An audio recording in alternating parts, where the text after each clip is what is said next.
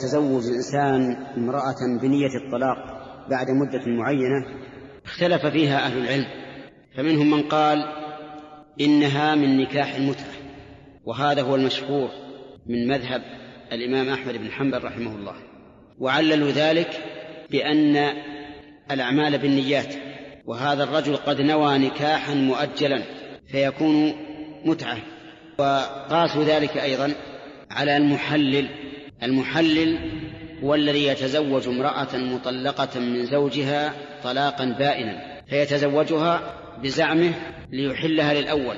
أحيانا يقع هذا التحليل بالشرط فيقال للزوج المحلل إذا حللتها للأول فطلقها. وأحيانا يقع بالنية وفي كلتا الصورتين يكون النكاح باطلا. قالوا فإذا كان التحليل يحصل بالنية فإن المتعة تحصل بالنية أيضا.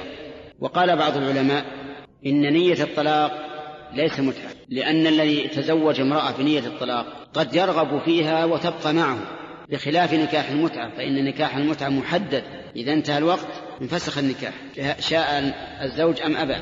أما من تزوجها بنية أنه يطلقها في وقت معين فإن هذا قد يرغب ويستمر في النكاح.